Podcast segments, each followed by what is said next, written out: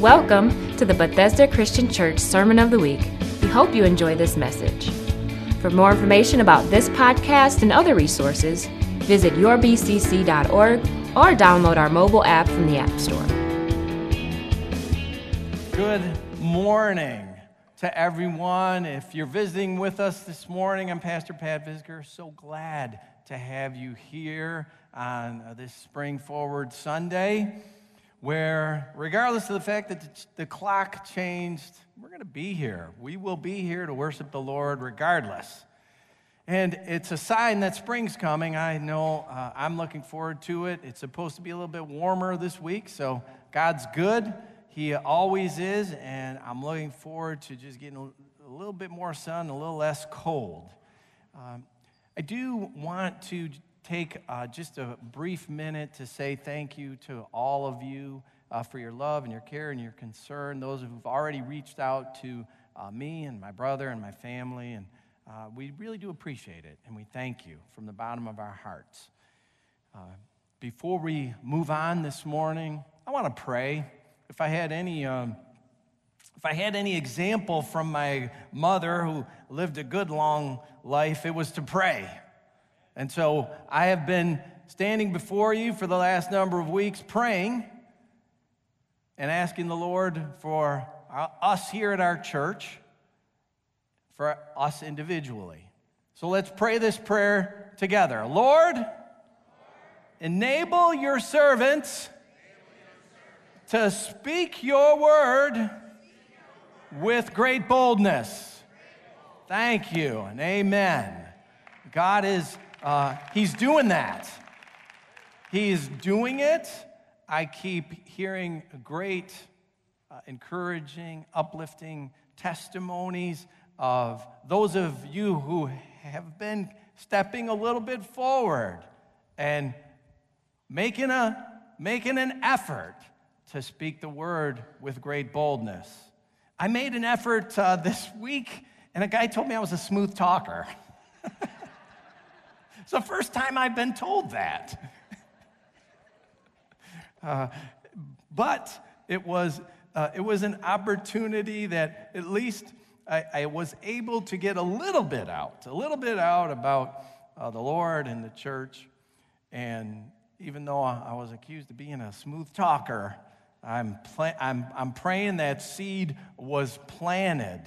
Uh, and and it's, it's something that, again, I, I had a great example in my mom. She would speak the word boldly, sometimes too boldly. As a kid, I'd say, Mom, what, you're overdoing it. You need to. Uh, but now I get it. Now, now I get it.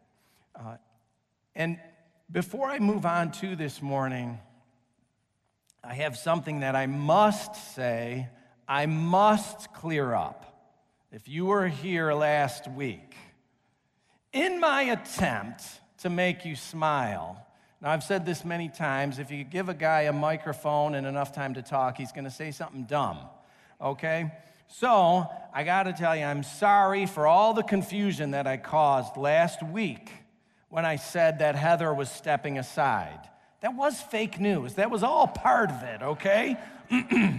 so for, uh, for all of you who were, uh, you were overtaken with uh, just emotion and you sent your text messages and you blew up my uh, inbox, I am really totally sorry. That was just part of me trying to uh, make an example and bring an image forward. But I'm really glad that you love her so much and she is sticking around, okay? so I give you my heartiest, heartiest sorry, and I say, mea culpa, mea culpa, mea maxima culpa. And if you don't know what that is, that's Latin, and it means through my fault, through my fault through my most grievous fault. And that harkens back to my Roman Catholic upbringing. I was uh, uh, in a good Catholic family. Uh, my parents were very observant Catholic. We had uh, nine children. The Catholics, uh, they promoted large families and I was glad for that because I was number eight out of nine, so I'm glad my mom and dad kept on going for at least a good long while. And uh, I was about 10 when uh, my mother and, uh, and my father, uh, they came to Jesus in a, a really uh, a new way, and they began seeking more, and uh, that took them away from the Catholic Church. But I was still in the school, and I learned an awful lot about uh, the Catholic faith. And uh, that mea culpa, that uh, idea of a confession or saying through my fault, that's, that's how they would start every Catholic Mass. And it might, they had two styles. Uh, so if you've been to a Catholic church, you may not have heard that, but the, the Mass always begins with some form of a, a confession.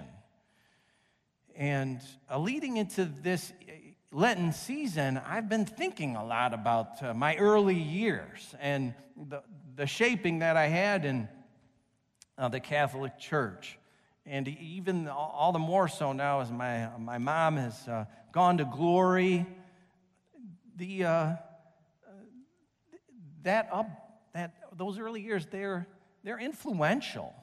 And I recall a lot of what was done in the, the Catholic Church, especially in the Lenten season, leading to Easter, this, this time where we look forward to celebrating the resurrection of Jesus and uh, this season that we call Lent.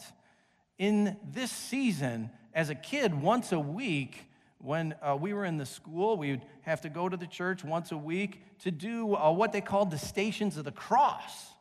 And the Stations of the Cross was a time to reflect and to really consider and meditate on all the sufferings of Jesus as he went to the cross. From the time he was condemned by Pilate to the time that he died on the cross. So it was really to meditate on the last hours of Jesus, the passion of the Christ, all of his sufferings.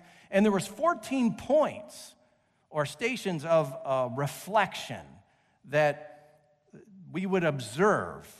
And this was often called uh, Via Crucis, which means the way of the cross. And for all of us who are Christians, whether uh, we're non denominational, whatever denomination we are in, regardless of our differences and our forms of worship and the way that the preaching is done and all of the minutiae of doctrine, there is a common link in the cross of Christ. And when a Christian hears the word cross, does it not invoke in your mind a picture, an image? If someone says cross to you, do you think of an X? Probably not. You think more of a T, right? When, when someone says cross, it's a powerful image. And it reminds us of what Jesus did for us. It's a powerful, powerful image uh, these symbols can be powerful. And symbols are powerful whether they're spiritually related or they're part of our faith or not.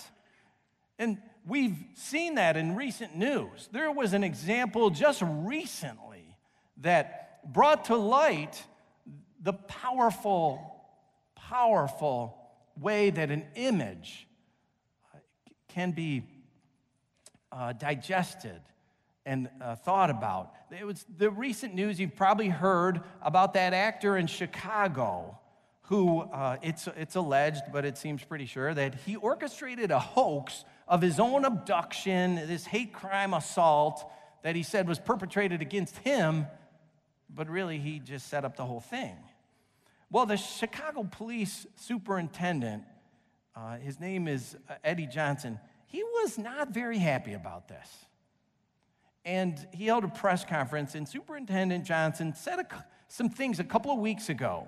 And I want to uh, take a little bit of an excerpt of what he said this morning. He, he said this. These are the words of Superintendent Johnson. He said, This morning I come to you not only as superintendent of the Chicago Police Department, but also as a black man who spent his entire life living in the city of Chicago. I know the racial divide that exists here. I know how hard it's been for our city and our nation to come together. and I also know the disparities, and I know the history. This announcement today recognizes, and he talks about the, he says the name of the guy, I don't even want to say his name. This announcement recognizes uh, the advantage that this person took of the pain and anger of racism to promote his career. I'm left hanging my head and asking, why? Why would anyone, especially an African American man, use the symbolism of a noose to make false accusations? How could someone look at the hatred and suffering associated with that symbol and see an opportunity to manipulate that symbol to further his own public profile. Like, I mean, thinking about this symbol, and it is a powerful symbol, the image that it portrays. Superintendent Johnson spoke of all the awful that is associated with a noose and the misery that it evokes. I mean, could ever such a dreaded symbol, a symbol of hatred and pain and death. Could, could it ever come to something positive? Could it ever even move not only to positive, but to even being revered and honored?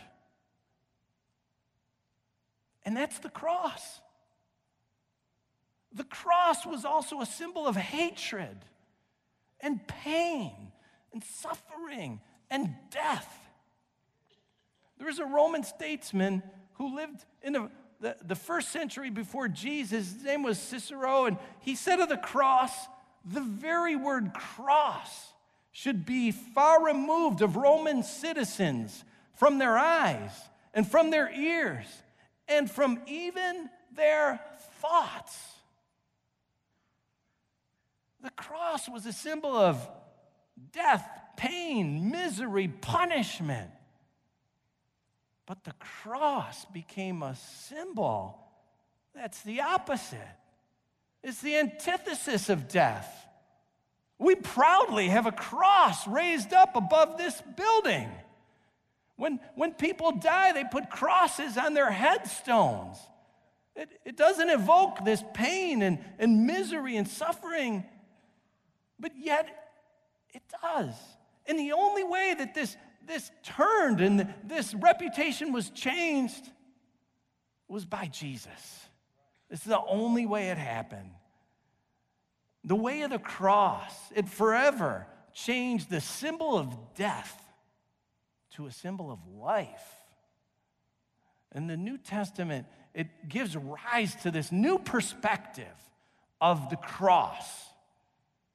And it's amazing I mean, when you think about it in the context of a comparison to this, this noose that this guy used and how outraged people were because it's so awful. And yet, the cross in the, in the first century, it turned from this, this symbol of hate, the New Testament writers began to speak of it as a, a symbol of love and a picture of, of love and of grace and of mercy. In his first letter to the church of the Roman city of Corinth, the Apostle Paul, he wrote the power of the cross of Christ. He wrote about it being powerful. To the church in Galatia, he wrote, Far be it from me to boast except in the cross of our Lord Jesus Christ. The cross wasn't boasting about death and pain and misery and superiority and punishment, but of love and of life. And to the church in Ephesus, the apostle wrote that Jesus made peace with God and he reconciled all of us to God through the cross. Jesus made peace. This symbol was becoming a symbol of peace and reconciliation, and he did so by the cross, a sacrificial death. He gave himself up to be put on that cross for sin.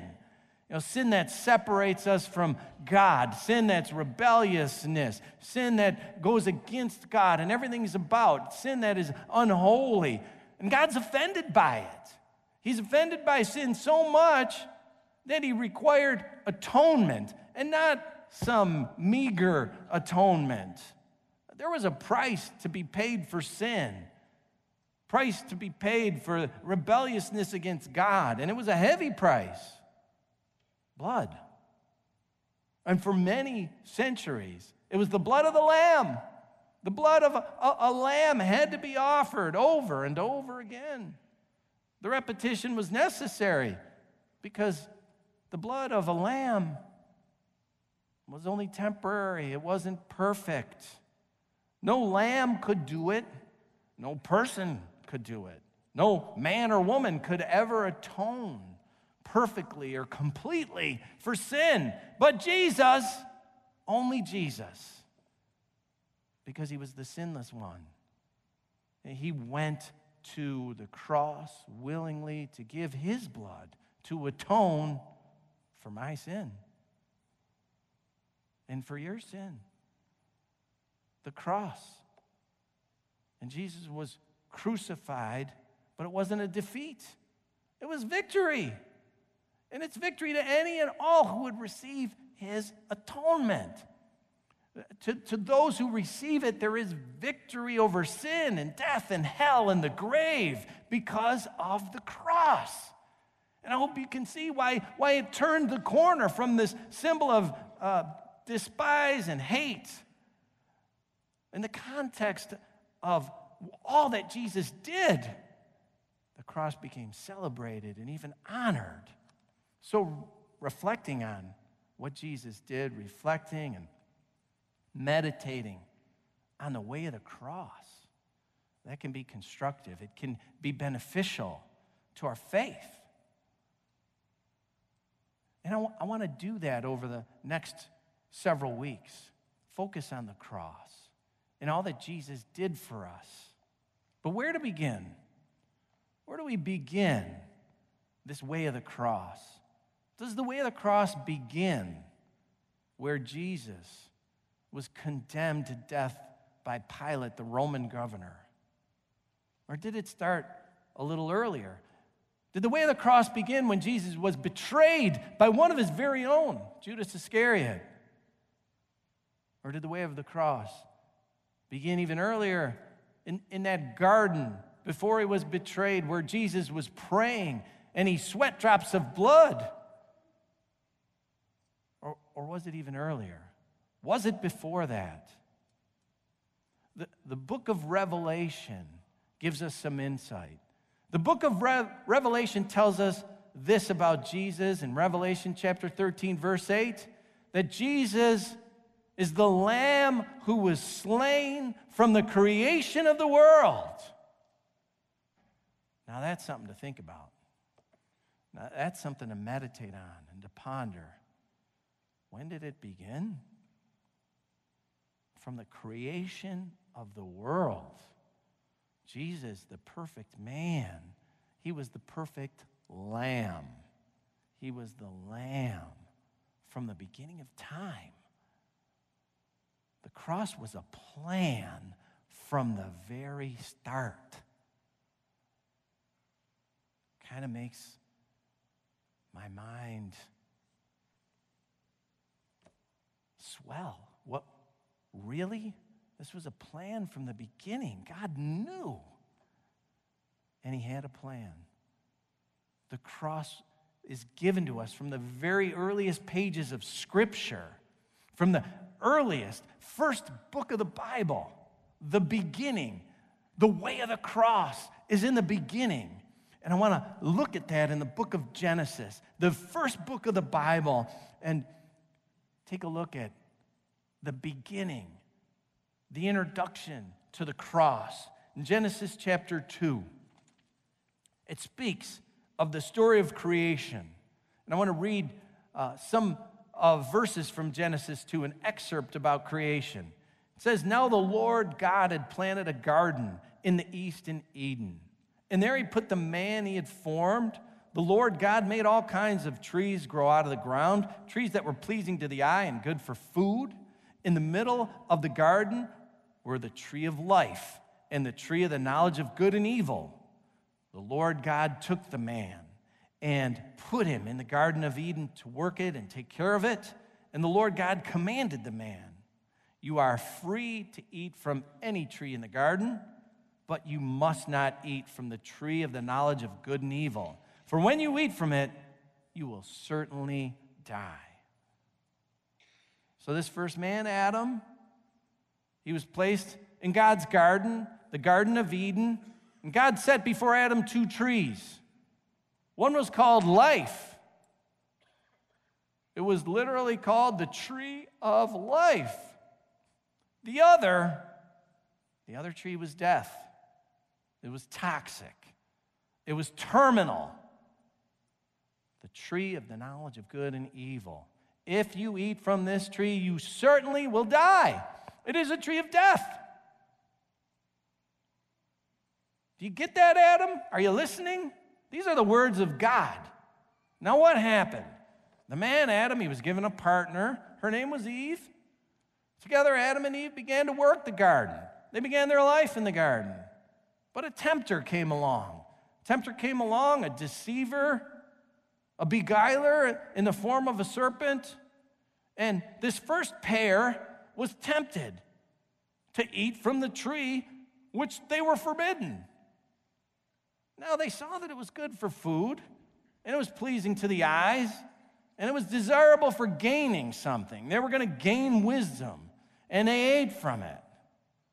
And they did gain some wisdom. They ate from this tree called the tree of the knowledge of good and evil, and life changed. Life changed dramatically, life changed drastically in an instant. They realized they were naked and they had to do something. They were ashamed. They tried to cover themselves with some leaves, but then God showed up and they became frightened. So they hid themselves. And God spoke out. And God asked about their disobedience Have you eaten from the tree that I commanded you not to eat from? And what was the response? We know the response if we've read the book of Genesis. The man pointed at the woman she did it. The woman that you gave me, God, she ate from the tree, gave it to me. It's got to be her fault. So God addressed the woman, and the woman said, The serpent did it. The serpent deceived me, and I ate. Then the Lord addressed the serpent. And this is what the Lord said. This is Genesis 3 14 and 15. So the Lord God said to the serpent, Because you have done this, cursed are you above all livestock and all wild animals. You will crawl on your belly and you will eat dust all the days of your life. And I will put enmity or hostility between you and the woman and between your offspring and hers. He will crush your head and you will strike his heel. Now, here's the first prophecy of Jesus a prophecy that Jesus is going to defeat the enemy, the offspring of the woman. And that's forecasting a birth, a divine birth, the birth of Jesus by a woman. Jesus, the only sinless flesh and blood to walk this earth, he came here the same way every single one of us did, and that was by birth uh, through a woman. But he was sinless, and he was sinless because his birth was divine and miraculous through a virgin. And yet he lived a human life. He lived and breathed as a human. And when he yielded his life and he gave up his blood, he crushed the head of the serpent. That was God's plan. It was atonement for the sin, and it was the perfect atonement. It was the perfect lamb. We might say that the cross, the way of the cross, it began there in Genesis 3:15. The seed of the woman will crush the head of the enemy. I see the cross there, but I see it even earlier. There was for Adam and Eve a type of cross put right in front of them. God put it in front of them. There it stood. There it stood before them, the tree of life. But they didn't choose it. Instead, they chose themselves. They chose selfishness. their own desires. They put their own desires over God. Their, their own desires overruled what God had asked of them, and they defied Him. And they chose death. And for their offense, there were consequences. And the consequence was death. And they were going to die.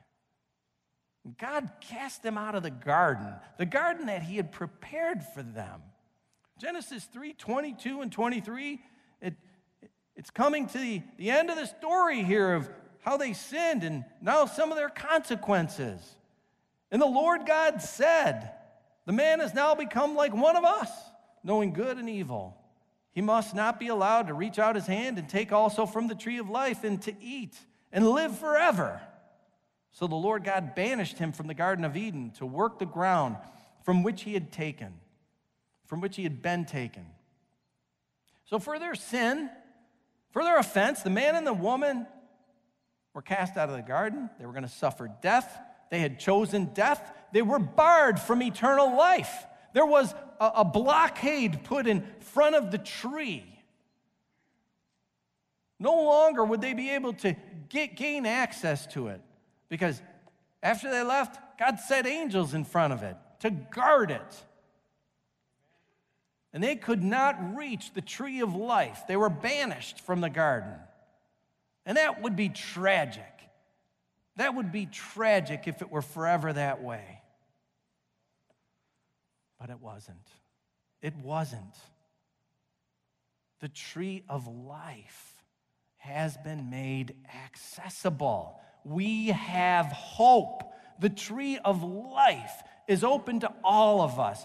The tree of life. It is the tree of Calvary, the, the hill on which Jesus Christ was crucified. The tree of life is the tree of the cross. The cross of Christ brings life. Sin barred the way to life, but sin has been crushed by the cross of Jesus Christ. The way of the cross, it had already launched back there in the garden.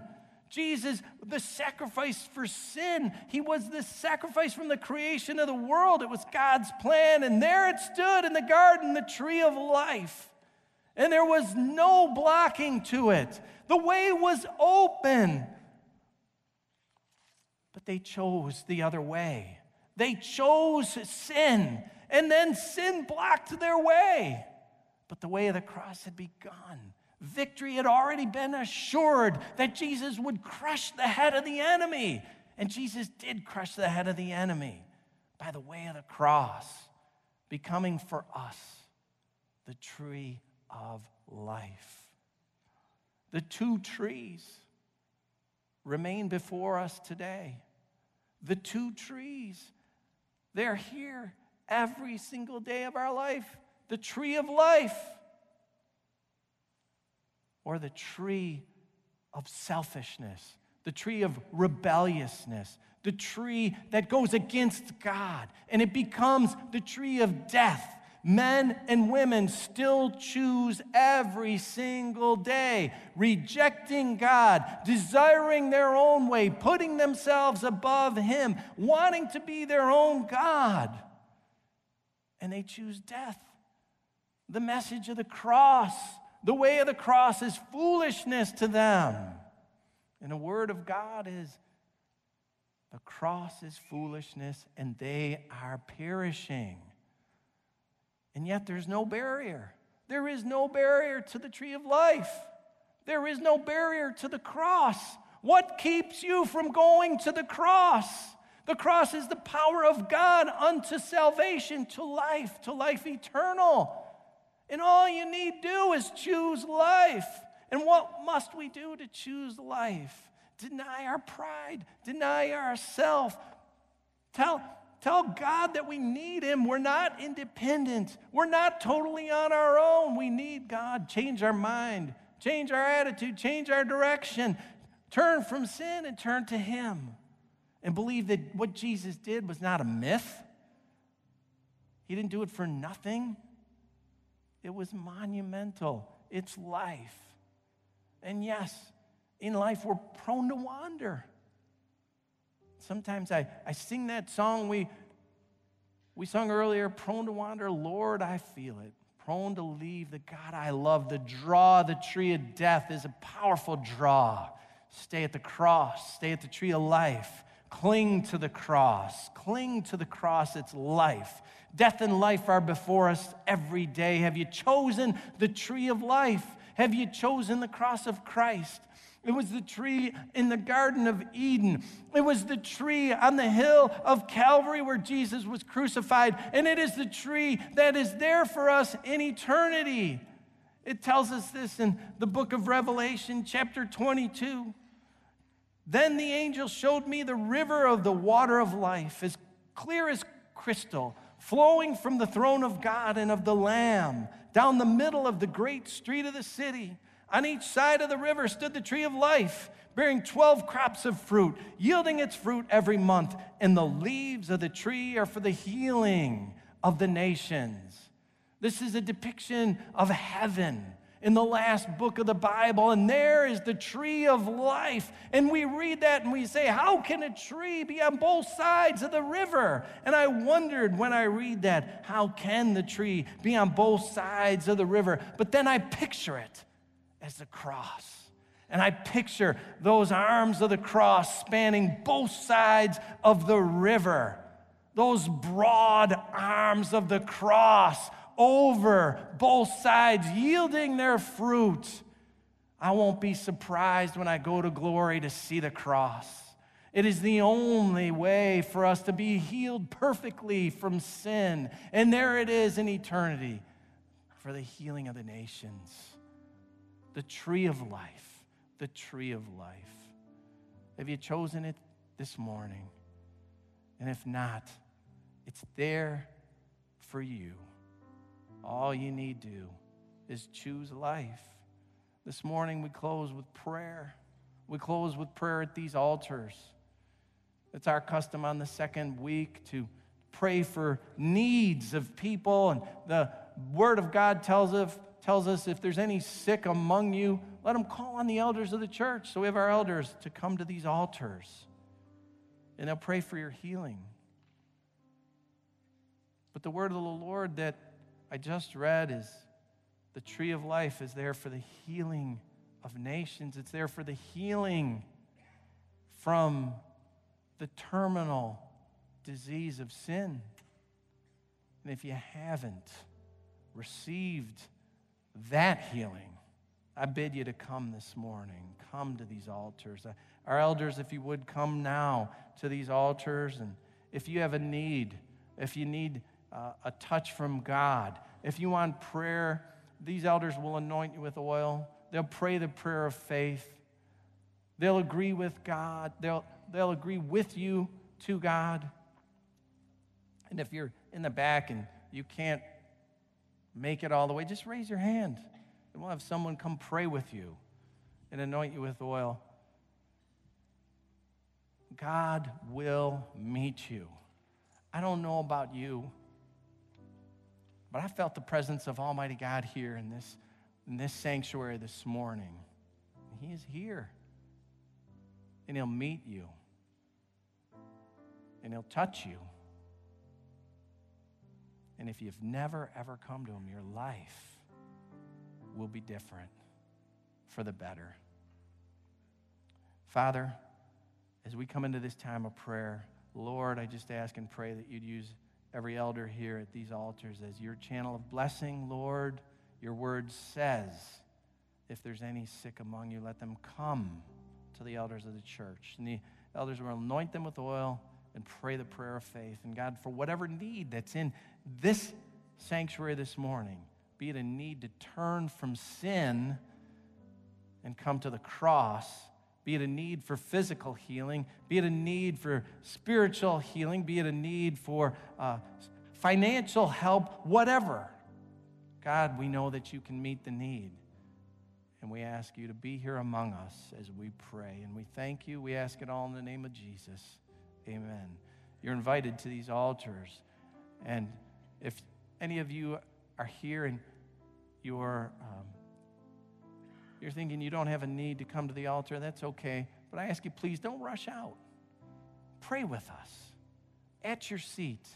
Pray and ask the Lord to be here and to do works with all of these that are coming forward to be prayed for.